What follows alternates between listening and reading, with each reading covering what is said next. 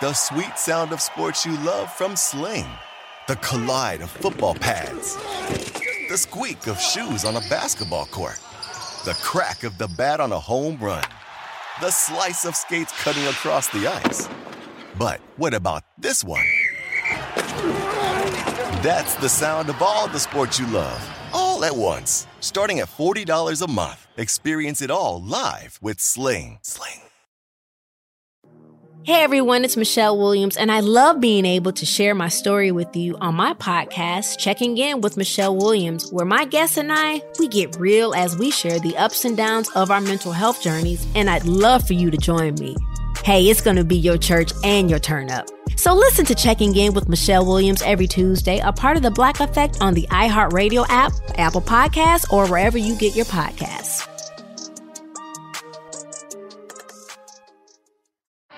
Hey, thanks for downloading the podcast. If you want to listen live, all you have to do is download the iHeartRadio app and search for Fantasy Sports Radio Network. Also, if you want to catch this show on video, be sure to check out Xumo TV, channel 719. That's where you can find Sports Grid's Fantasy Sports Network. Enjoy the show, and thanks so much for listening.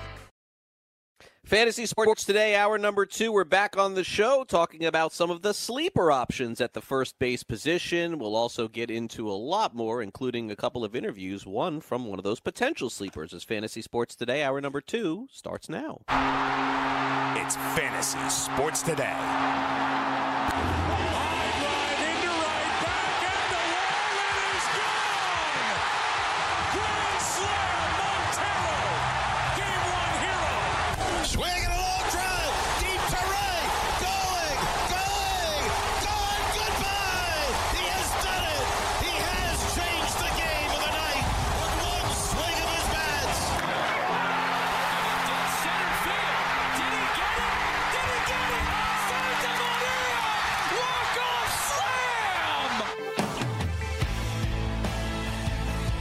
Welcome in Fantasy Sports Today, hour number two of our show. Craig Mish along with Frank Stampfl here uh, on the Sports Grid Television and Radio Network. Happy to be broadcasting me in South Florida, Frank in New Jersey. A lot to get to here on the show as we discuss the latest in what is happening in our world, which is fantasy sports. Frank, good to be with you here on this hour. And We'll touch on uh, some sleepers at the first base position, but just kind of recapping the top stories. Are you in? Are you out on Aaron Judge? Are you worried at all with this latest news that they're going to take it slow with him?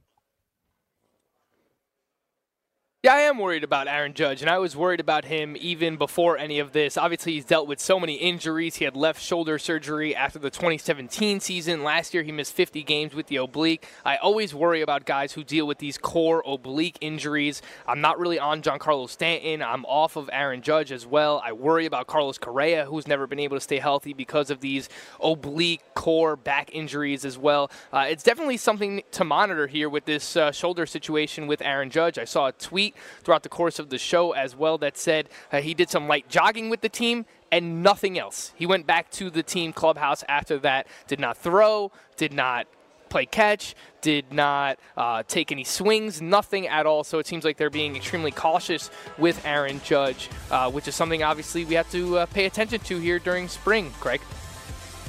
Yep, we do. Keep an eye on that. Keep an eye on Miles Mikolas, and keep an eye on everything that's happening on the field right now because yeah, we full squads working out and game starting on Saturday. Dan Strafford's got your Sports Grid update coming up, and then Frank and I will be back with more, so don't go away.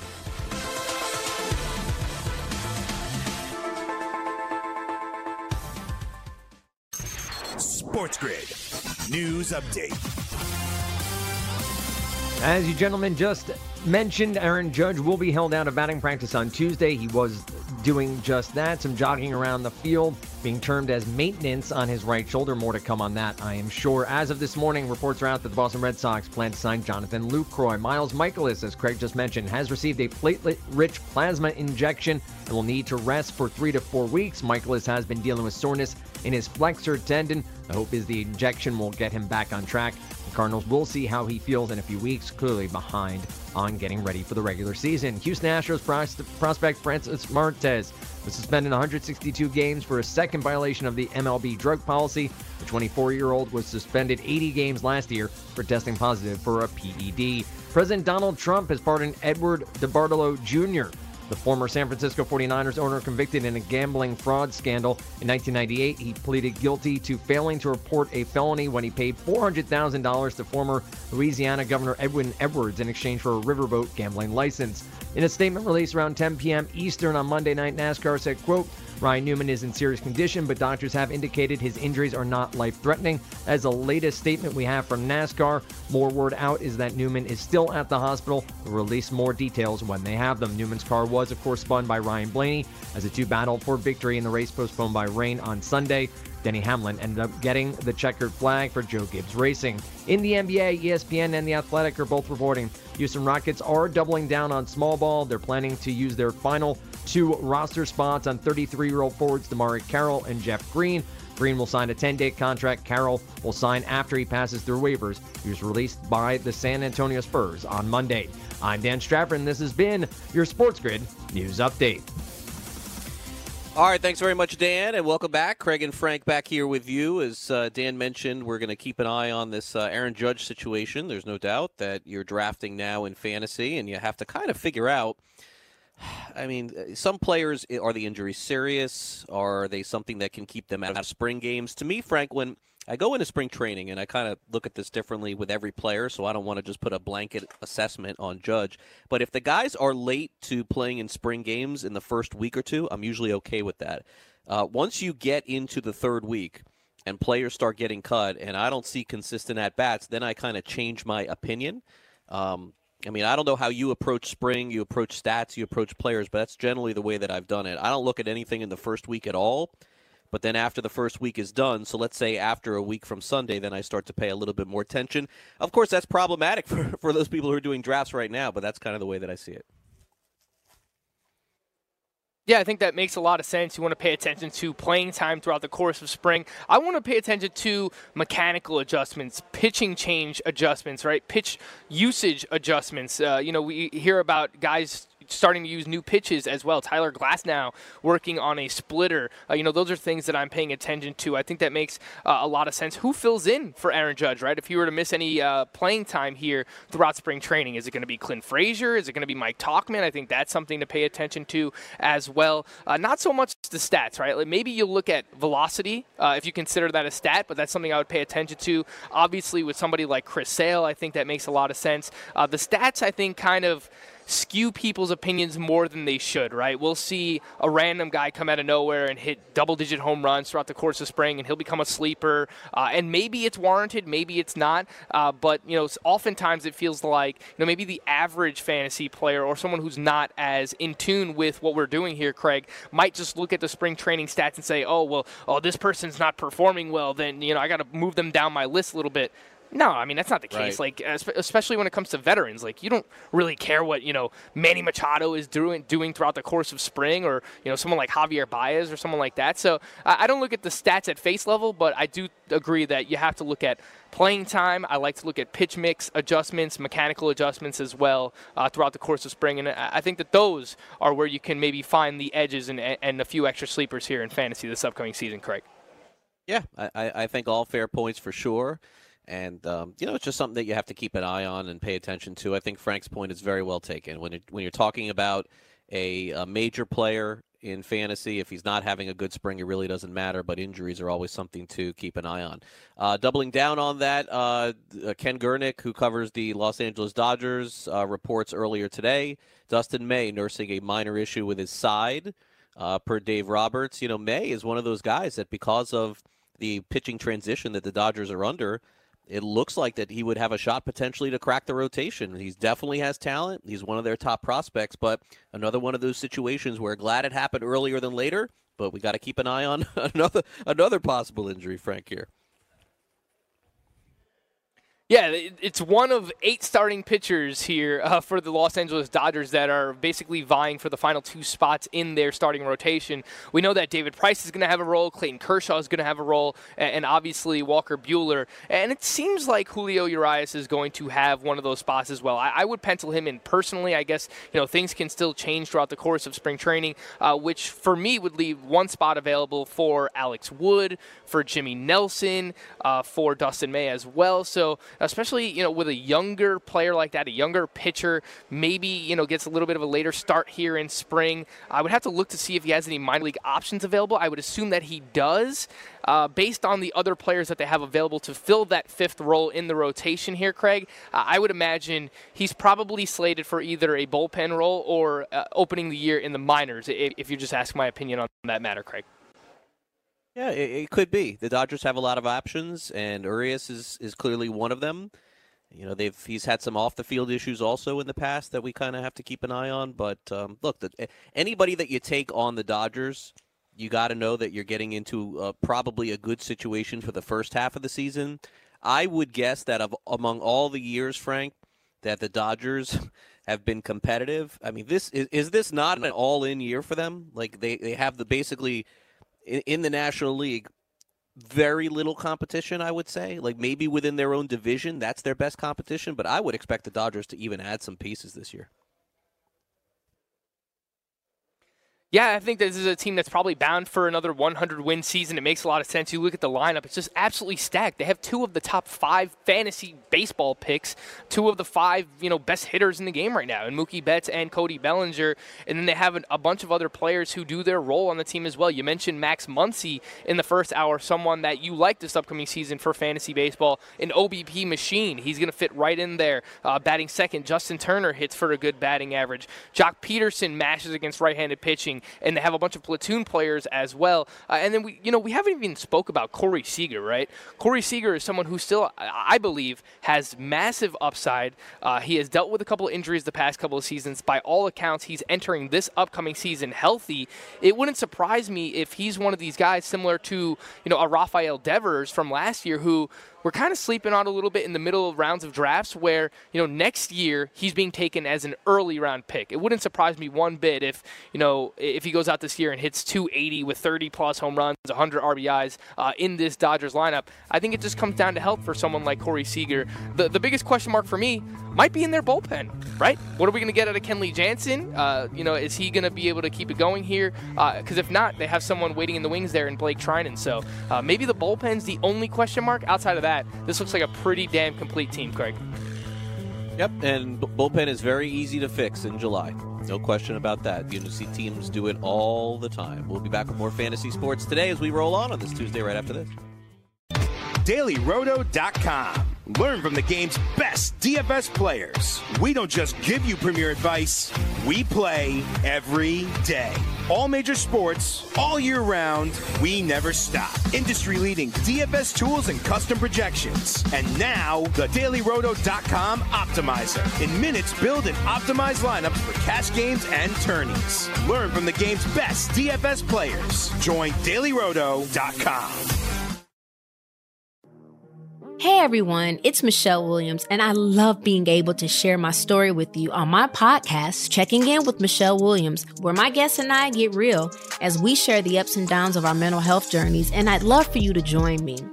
I'm still on my own journey, but I want to be transparent with you because as I was posting all the highlights of my life on social media, I was breaking down and too many people fall victim to the picture perfect image of the high life. So I created a space to discuss the good and the bad. We can laugh, man. We we gonna learn, and most of all, I hope to inspire you to go on this journey with me to better mental health. This is gonna be your church, your turn up, and everything in between. So join me on my podcast, Checking In with Michelle Williams, a safe space for every kind of person. Listen to Checking In with Michelle Williams every Tuesday, a part of the Black Effect on the iHeartRadio app, Apple Podcasts, or wherever you get your podcasts. Fantasy Sports Today. Straight ball, I get it very much. Curve ball, that's our friend.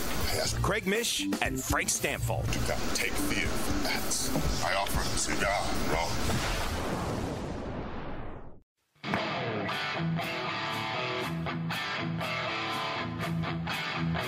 Welcome back, Fantasy Sports Today. Craig Mish, Frank Stampfl with you back here on the show as we're talking a little baseball, some fantasy baseball as well. Uh, just some updated news here, not in the fantasy baseball world, but in the fantasy football world. Uh, Drew Brees, according to Adam Schefter, just announced that he's going to return for another season. in uh, in 2020. So certainly we look forward to having Drew Brees back. But let's uh, let's dive into the fantasy perspective here on Drew Brees. There is none. You don't have to do a draft for another six months. So that's the end of the story. This is a reality story, not a fantasy story. So we could pick it up somewhere else. Don't care. Enjoy. All right. So first base sleeper options in fantasy this year. I mean, look, there are guys that I think that could potentially have breakout seasons. There are other players that you know that have already had good seasons that maybe can kind of rebound. Um, Miguel Sano is not ranked among us, Frank. I don't think in the top five or top ten. And there has been some health issues with him in the past. There's been some physical issues in terms of being able to play his position, but it looks like the, the Twins are going to put him at first, and he's just going to live there this year. What do you think about that proposition with them?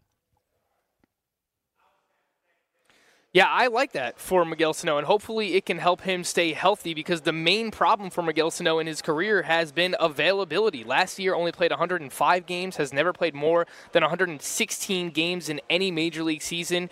But we know that when he's on the field, he is one of the best sluggers in the game. He reminds you of a Joey Gallo from the right side, almost like an Aaron Judge, strikes out even more than an Aaron Judge because you look at his StatCast page, I mean, it is a sea of red and if you've ever been to Baseball Savant and you've looked at the StatCast numbers, red is actually a good thing here. So his average exit velocity last year, 94.4 miles per hour. That was the 99th percentile. A 21% barrel rate. That ranked in the 99th percentile. His ex-WOBA on contact was the best in all of baseball. When he makes contact, he makes some of the best contact in the game. There's no doubt about that. Uh, the the batting average is not going to be great because he strikes out a lot. You're probably expecting 240 to 250, but if he can ever stay healthy, again, last year hit 34 home runs in 105 games. Craig, if he could stay healthy for even give us 130. 130 games, you can get 40, 45 home runs.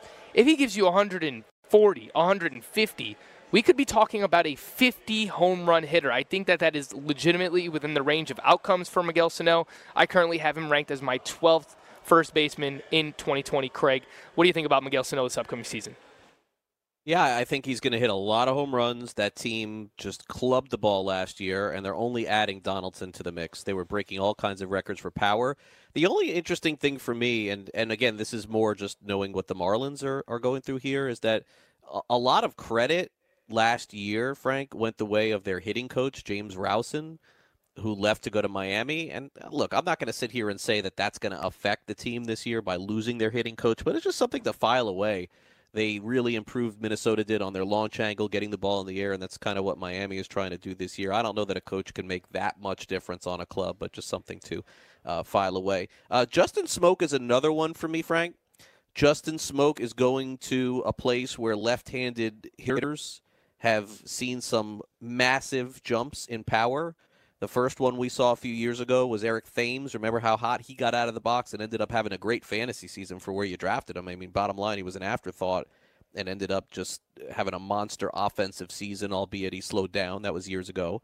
Uh, Christian Yelich goes from Miami to Milwaukee, all of a sudden becomes an MVP. Is there a chance Justin Smoak? It's like 30 home runs playing first base for uh, for Milwaukee. Yeah, I don't think that that's crazy. Uh, you know, he's only done that once in his career. He did that back in 2017 in that breakout season. But again, Miller Park is conducive to left handed power, and he is a switch hitter, and he's in a really good lineup as well there with the Brewers. I think there's going to be, uh, you know, RBI opportunities, major RBI opportunities here for Justin Smoak. And last year, he was incredibly unlucky. I mean, a 208 batting average, his expected batting average was 250 that was actually the highest that it's been since 2017 as well. So uh, I think that we can expect a little bit of a bounce back in the batting average department here, uh, and obviously some power. That's what we've always relied on uh, with Justin Smoak, And it sounds like the playing time is going to be, uh, you know, quite regular. I'm not sure he's going to play. You know, if they have six games out of the week, I don't know he's going to play all of them. Maybe he plays four out of five, uh, four or five of those.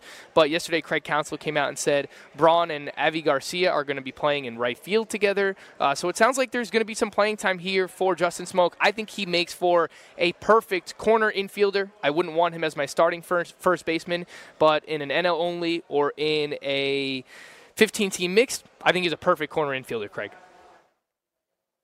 Yeah, I'm looking at him basically to try and snag, as you mentioned, as my corner guy. I don't know that I want as as my starting first baseman, but uh, no doubt I want him on some of my teams just to see, just to take a shot. He's going for almost nothing. You know, there's not a lot of risk there. Uh, same deal with uh, Marlins first baseman Garrett Cooper.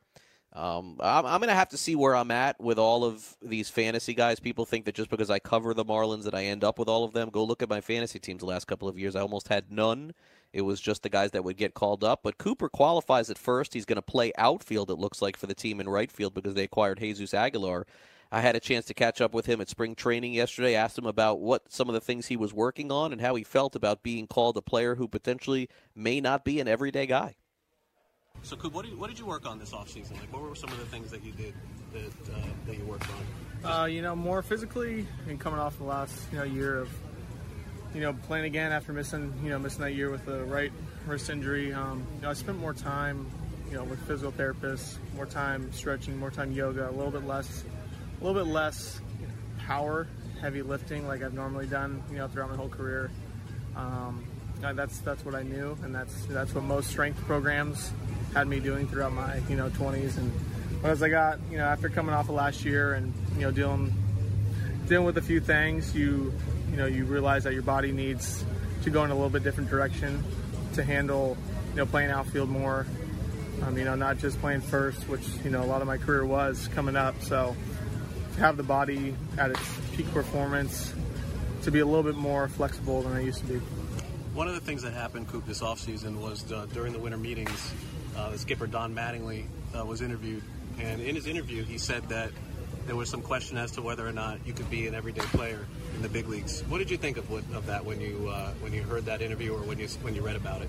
You know, I could have come out come out and said something, you know, right then, but you know, having having to be labeled as you know an injury injury prone player, um, you know, it didn't sit right with me, but um, but missing a year off of off of getting hit by a by a ball and you know being out the whole year pretty much off of a, off of a pitch that's you know up and in that takes away a lot of the season and then coming back and getting hit again the next season. Now, I wouldn't call that an injury prone player or injury prone um, persona that I have maybe by you know maybe some people it's just you work in the off season to come in and be a 100 percent to be the most you know complete player you can be. So to have that, I mean, I'm here to you know win a job and play every day. That's that's the name of the game. I'm not you know you're here to help the team whatever they want, but in my eyes, you know with what I did last season, you know albeit the you know calf strain that that happened. You know, that happens around people get injured, and you know that was a fluke thing. And you know, getting hit again, I'm here to you know play, and and I want to play 162. That's that's my goal, and that's you know that's that's who I am as a player. You know, in the minors, I never missed more than a week or two or 10 days. It was probably the most I ever missed in my minor league career. So to be labeled as that, it's you know, it gives me more motivation to be to be a player that they think you know maybe you know that they don't think I can be that player, but uh, you know I want to come out here and win a job. That's that's the name of the game here, and anything they want me to do, I'll do. But to win a job is the number one thing here. So, uh, in your mind, with some of the things that are said, um, in your heart of hearts, you believe that you can play every day and you can suit up and play 162 games. Yeah, you know, I respect Skip and I respect everyone that you know has given me this opportunity, but you know, I want to play every day, and I think my body can handle 162 days. The calf strain happened. It's it's you know I missed three or four weeks with that, and things happen. It's it's baseball, it's sports. Um, you know, but to come out here and you know to move down to Miami this off season, it's been it's been working with some physical therapists with the team, and you know I you know I showed everything that you know they wanted me to do this off season. They wanted me to come in, be more you know be more outfield ready, and it's just it's something that you know puts a little bit fire under your ass. It's it's uh it's says it itself. It's, it's something that I want to be an everyday player. It is what it is. All right, so Frank uh, Garrett Cooper makes his feelings known. He thinks that he could be an everyday player, wants to play every day. I don't know that Miami will give him that opportunity. They brought in a lot of competition. Uh, Aguilar at first base. Let's also not forget Matt Joyce in right field too. There could be some platooning there, and then Harold Ramirez, who came up last year, had a pretty solid effort in his first big league camp. But uh, if Cooper does play 130 games, I think 25 home runs is realistic for him uh, it's all about playing time, and that's what it comes down to in fantasy. We're looking for players who play every day, As of right now, I'm not sure that he will, but he's going to try and make his case for it. Yeah, and I'm interested in Garrett Cooper as well. If he can get that opportunity to play every single day, he reminds me a little bit of a Mark Canha type, right? Someone that's not going to hurt you anywhere outside of stolen bases, but going to give you a solid batting average, uh, going to give you a little bit of home runs, going to give you some runs, some RBIs, and that's exactly what Garrett Cooper did last year in 107 games 15 home runs, 52 runs scored uh, with 50 RBIs last year. The one thing I would have you ask him next time, if you can, Craig, is about raising his launch angle. I'm going to be interested to see if the uh, the new batting uh, coach that, that comes in there is going to be able to help them raise that launch angle because his was still well below league average last year. Now, if he raises that even more, then maybe we could see a higher spike in uh, home runs, in batting average as well, with him hitting more line drives uh, and more fly balls. So, if it's possible to ask him about that, uh, I would be interested to hear what he has to say. And I think you know having that that that hitting coach come in certainly can hurt based on what we saw the Minnesota Twins do last year, Craig. Yeah, that's a, a, big part of it. Getting the ball in the air. That ground ball rate is always the key to more home runs or less. More first base sleepers from Frank Stampfl coming up next. DailyRoto.com. Learn from the game's best DFS players. We don't just give you premier advice, we play every day. All major sports, all year round, we never stop. Industry leading DFS tools and custom projections. And now, the DailyRoto.com Optimizer. In minutes, build and optimize lineups for cash games and tourneys. Learn from the game's best DFS players. Join DailyRoto.com. Have you written a book and need some insight into what comes next? Or are you passionate about cooking and want to know how to make it your career? Or maybe you just want to hear insider stories about the entertainment industry. Either way, we've got you covered with the Two Guys from Hollywood podcast. I'm Alan Nevins, a literary agent and talent manager. And I'm Joey Santos, a columnist and celebrity chef. And on our podcast, Two Guys from Hollywood, we bring our expertise to the table with, of course, delicious cocktails and all kinds of recipes for you to try at home. So grab a drink and join us. We've got a wide range of celebrity guests and Hollywood insiders to discuss pop culture, publishing, and entertainment. And we'll provide you with an unfiltered and sometimes brutally honest show about Hollywood. As we like to say, we don't dish, we serve. Listen and follow Two Guys from Hollywood on the iHeartRadio app, Apple Podcasts, or wherever you listen to podcasts. We'll talk at you soon.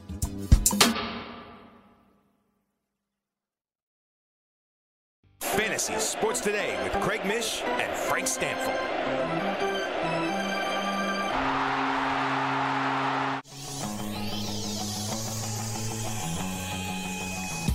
Welcome back, Fantasy Sports Today. Craig and Frank back here with you as we discuss everything going on in fantasy baseball. Our top stories of the day injuries to Miles Mikolas, Going to keep him out at least three to four weeks, probably on your fantasy draft board at this stage, a lot of concern. More of an NL only guy, would even think at this point. The Cardinals are going to have some openings in their rotation, maybe an opening in left field. A lot of moving parts on that club uh, going into the year, more than we would have thought for sure.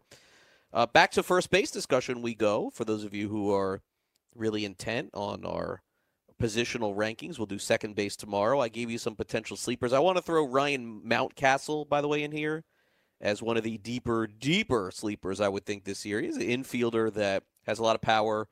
Uh, not part of the Mike Elias regime, so uh, drafted previous to that, and now is getting ready to make his major league debut.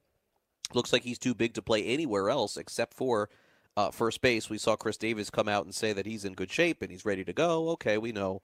Uh, but Chris Davis is not part of the future. There's a chance Mountcastle is more or less a, a deeper league type flyer we saw a few guys on that Orioles team last year come out of nowhere, by the way, to hit 20, 30 home runs. Renato Nunez, Mancini had a career year offensively. And so the park plays a little bit in that AL East. Maybe Mountcastle, I would set his home run total maybe at 14 and a half for the season. Maybe goes over, maybe goes under. But just wanted to throw his name out there as a possible sleeper. Okay, so Frank, over to you. Who do you got for your sleepers this year? Yeah, before I jump into the sleepers, I'll kind of double down on Ryan Mountcastle with you. I took him in one of my draft champions draft and hold leagues already. Uh, last year, 312 batting average, 871 OPS with 25 home runs. So I'm with you on Ryan Mountcastle. He's someone that I was stashing everywhere last year uh, and it just never came up. Maybe we see him earlier on in the season this year. Maybe he's a May call up, June call up, whatever it might be uh, with the Baltimore Orioles. But very excited about Ryan Mountcastle as well. Uh, I'm going to give you three sleepers here, Craig. I, I like Luke Voit with the New York York Yankees. Obviously, things have to play themselves out in terms of playing time with that team. Uh, where's Miguel Andujar going to play? Is Luke Voit going to get everyday playing time? Well, last year he was given everyday playing time, and earlier on in the season, he made the most of that playing time. Through J- July 30th last year, he was triple. His triple slash was 278 392, 493 with 19 home runs, a 136 weighted runs created plus in only 94 games. Uh, obviously, you want as much exposure to the Yankees and that ballpark as you could possibly get. So I'm intrigued in Luke Voit. Really good in terms of that OBP, too. Again, that 392 OBP if you play in a points league or OBP format. Uh, definitely interested in Luke Voit there. The next one is CJ Cron, who's going even later than Luke Voit.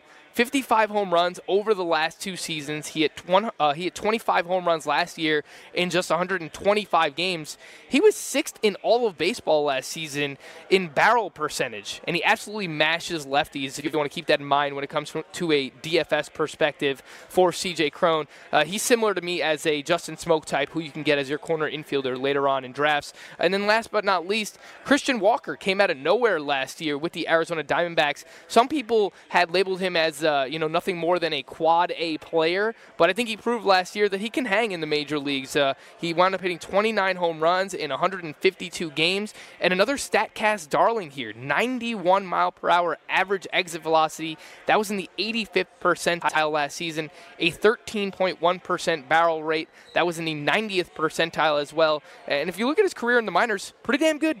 285 hitter with an 839 OPS. Uh, he's going to have to fight off Jake Lamb. We'll see what they do there uh, with the Arizona Diamondbacks. But personally, I think that he will have the majority of at bats, Christian Walker, that is, with the Arizona Diamondbacks at first base this upcoming season. Uh, if I were ranking them, I would probably go Voit, Christian Walker, CJ Cron. Uh, but those are all guys that I really do like, uh, maybe as corner infielders this upcoming season, Craig. You like any of those guys? Yeah, you know what's what's interesting uh, about this list, and again, um, you know, you, you have to like a player to, to put a list together and think that they're going to be a sleeper. And we're obviously not proponent being a proponent of taking these guys early in a draft. It's more or less late. Um, you know, Cron, look, no doubt, first half good. He's going to be traded somewhere else, Frank, and that's going to be a problem. Uh, I think for the second half for him. Walker, you're right, proved he could hit home runs. They still do have Jake Lamb as a possibility. You mentioned Luke Voit. Is there any fantasy value for Mike Ford, Frank? Like, where does he stand after what he did last year? I don't hear his name at all. Yeah, it's a fair question, and Mike Ford was uh, was great. And it, if, you, you've seen him, he's uh, he's built Ford tough. That's the uh, the call of John Sterling, of course, there with the New York Yankees. But Mike Ford, uh, yeah, he was great last year, both in the minors and in the majors at the major league level last year. He had 259. He had a 909 OPS last year. All right, uh, we'll get back to Frank here in just a minute. We're having a few uh, technical difficulties there out in uh, in New Jersey, so we'll get back to Frank in just a minute. But yeah, I mean that's kind of my deal with with Voit is I'm worried that there could be some other players in play that could take the playing time away. Ford is out there. Tauchman is another one who could potentially play first base. And so the Yankees, because of all of the injuries that they had last year, are in a position, I think, coming up in 2020 to really take advantage of that by having more depth. Now, we never know how these things are going to play out, and guys could get hurt again. But I think for the uh, for the most part, there's no doubt that if you take a flyer on one of these guys in an NFBC draft, speaking of which, I'm involved right now, getting ready to pick here pretty soon. I think that's potentially uh, part of it. Uh, Frank, um, so you know, I, I, think that it could be a platoon situation. That's what I'm a little bit worried about, and I illustrated a few other names that the Yankees could play at first base.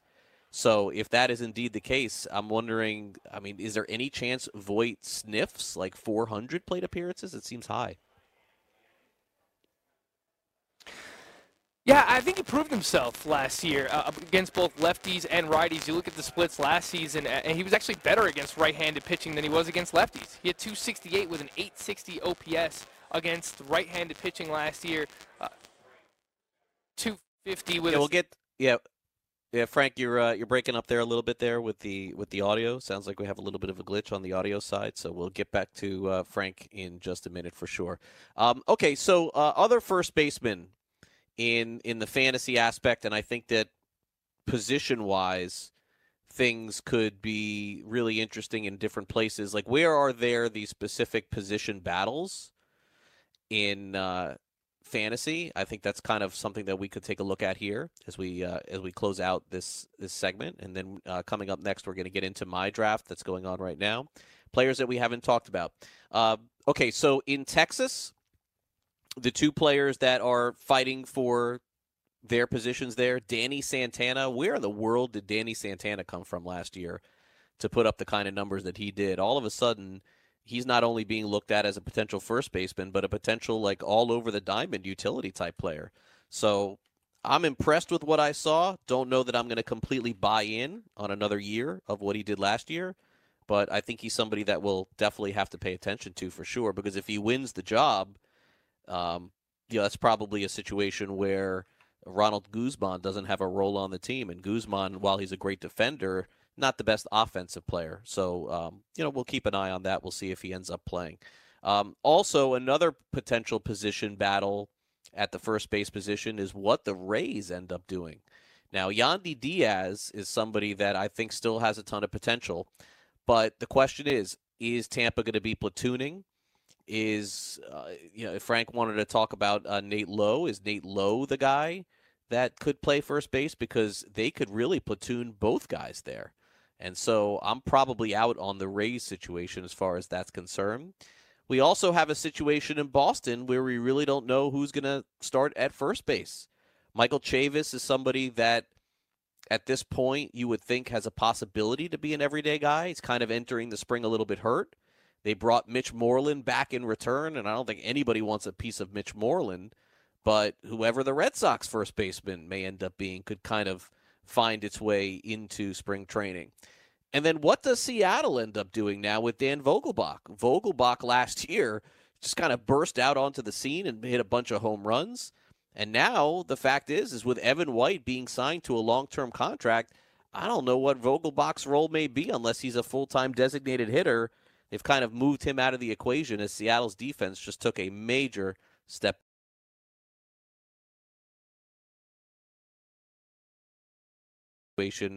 which is back to Brandon Belt yet again. Belt is somebody that always seems to be in the mix, and everyone always seems to you know, try and and predict a better year than the year that he had before.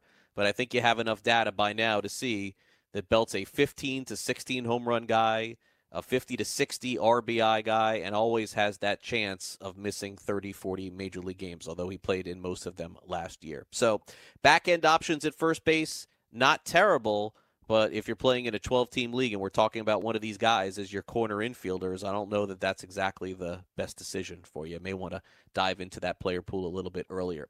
All right, coming up next, we'll hit on my draft and hold team in Tout Wars. Uh, right now, we are in the fifth round, and I'm once again in the expert league this year, although I'm not in the league that I used to be in, which is the National League only. I am this year uh, participating in what I think is going to be a very uh, interesting and fun league. I got 50 rounds of an NFBC, and we are right now are uh, in the midst of it. So I have four players that I've already taken.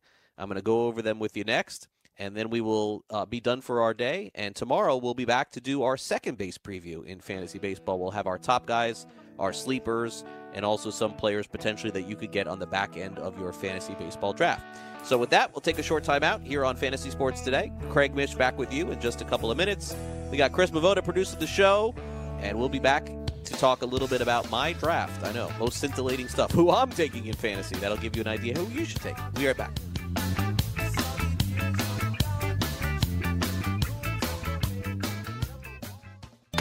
DailyRoto.com. Learn from the game's best DFS players. We don't just give you premier advice, we play every day.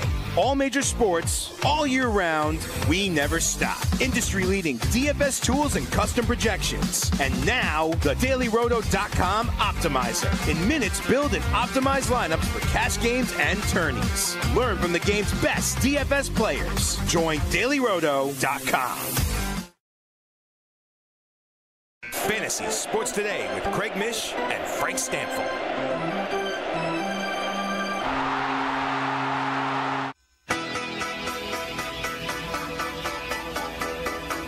Welcome back. This is Fantasy Sports Today. And Craig Mish back with you here on the show. We got you until 1 o'clock Eastern. And um, Chris, you'll let me know, uh, you know where we stand with Frank. And then hopefully we'll have him back here on the show tomorrow. And we'll uh, continue to talk about it. Okay, uh, Frank, we got Frank back here. Uh, Frank, uh, my Tout Wars drafted hold team is underway. I've made four picks so far through four rounds. I've got Alex Bregman as my first pick overall, uh, 13th pick in the draft. JD Martinez we have as the second pick. At the 18th pick overall, I'm going to put him in the outfield, of course. Bregman, I'll put it short. Manny Machado, I have a choice of short at third. I have him with my third pick at 43 overall.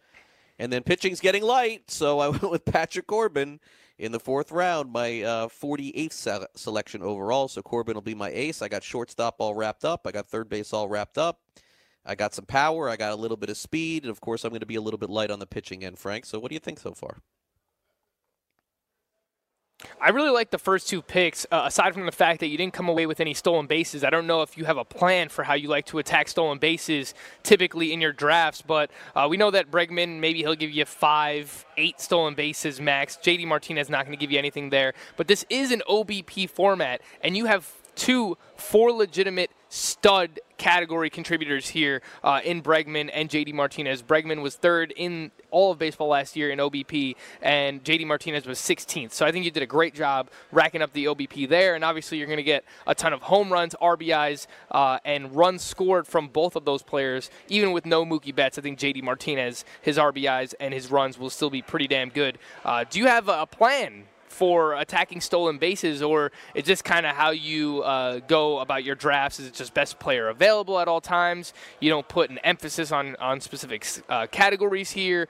Uh, what is your plan for stolen bases here, Craig? Yeah, well, I mean, I'm going to have to kind of hit on that a little bit later in the draft. Um, hoping that Bregman can get me 10 to 15. But with stolen bases going down exponentially, uh, you know, I, I just got to look at this, Frank, as saying I'm going to have to probably not finish first in that category, but hopefully not finish last and kind of piece it together as I go. So, I mean, if I'm under the assumption that, you know, let, let's say somebody with one of their first three picks, Frank, uh, took one of those outfielders that can hit, you know, 20 home runs and 20 steals. I think that that's fair. How many steals would you say Alex Bregman will get this year? Probably five to seven, no more than 10. I, I would say that that's probably a cap for Alex Bregman. Okay, so I would say that uh, look, he had 17 two years ago, uh, 10 in 2018, five last year. So let's let's give him between five and 10 stolen bases. How many you got for Manny Machado?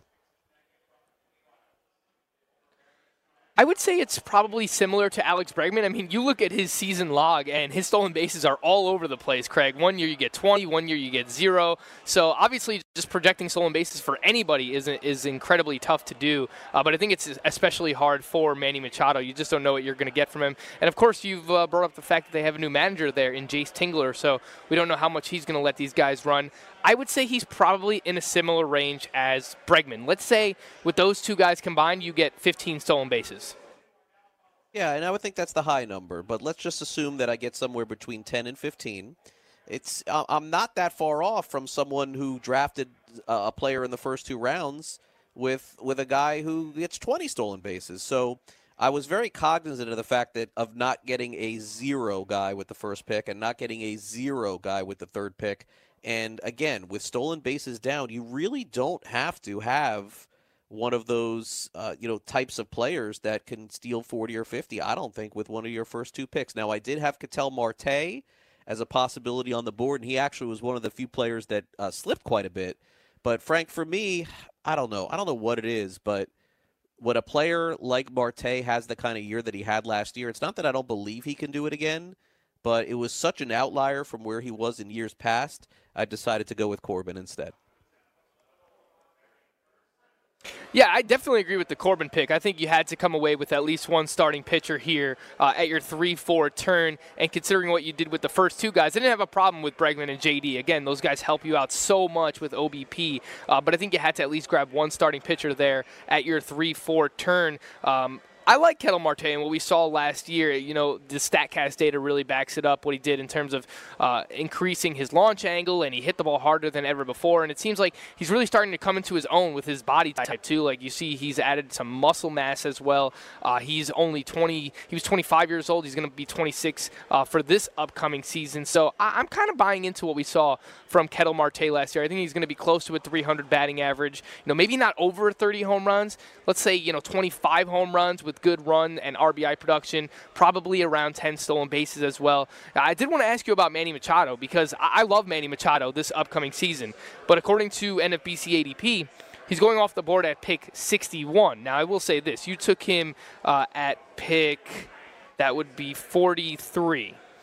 So you pulled him up the board a little bit here, uh, but if you wanted him, you probably had to take him with one of these two picks because he likely would not have come back to you uh, in the fifth round range. Was that your thinking when it came to uh, drafting Manny Machado at this point in the draft? Yeah, that was it. That was basically it. And I looked at the other third base options, and I was so high going into the season on Eugenio Suarez until he got hurt. And now I just have a little bit of cause of concern. But I just thought that in terms of the drop off at the position, going from Manny Machado to, and I know you like LeMahieu. I'm not as high on LeMahieu as you are. And then going to Matt Chapman, I thought was a pretty significant downgrade. I, I kind of was looking at the tiers there. Okay, so uh, I have a pick coming up, which is probably not going to happen here on this show, which is fine because everyone, if you're in a slow draft, I, I get it. It is painful. It is annoying. I don't love doing slow drafts, but if you give people the opportunity to not draft for 12 hours, then you know they don't have to draft for 12 hours. So I'm eight picks away. So Frank, uh, I'm going to go over some names of players who are out there, and you could tell me where you think that I could go.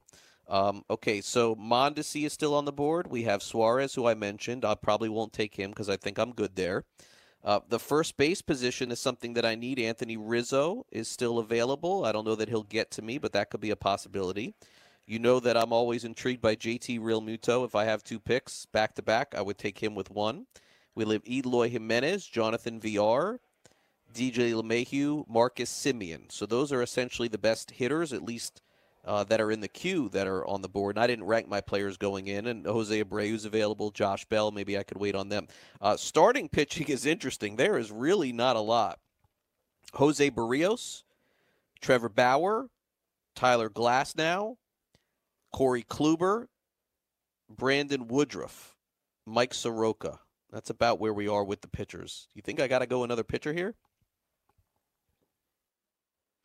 So I don't really like the value on any of those starting pitchers. It seems like you know in that late fifth, early sixth round range, I'm kind of avoiding the starting pitchers that are going uh, in that in that ADP right now. You know, you mentioned guys like Jose Berrios and uh, and Corey Kluber in that range. Uh, they're just not targets of mine this upcoming season. I really like you know taking an ace in one of the first two rounds and then coming back around in the fourth round like you did, taking a Patrick Corbin. I really like guys like Chris Paddack this upcoming season, Charlie Morton as well. Uh, so no, by more often than not, I'll have two starting pitchers in the first four rounds, uh, and I'm really kind of staying away from that round five, round six range. So, two names that stood out to me most. Anthony Rizzo, if he makes it to you, I don't know if, if he's going to, but from an OBP perspective, I mean, he's just he's fantastic in this type of format. Uh, you know, he's not going to be great in terms of power. You know, he'll probably give you 28 to 30 home runs, solid run and RBI production as well.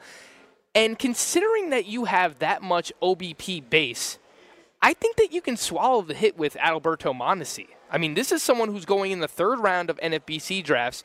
It's the fifth round here. He's still available because he is terrible in terms of on base percentage. He's likely going to give right. you a sub 300 OBP.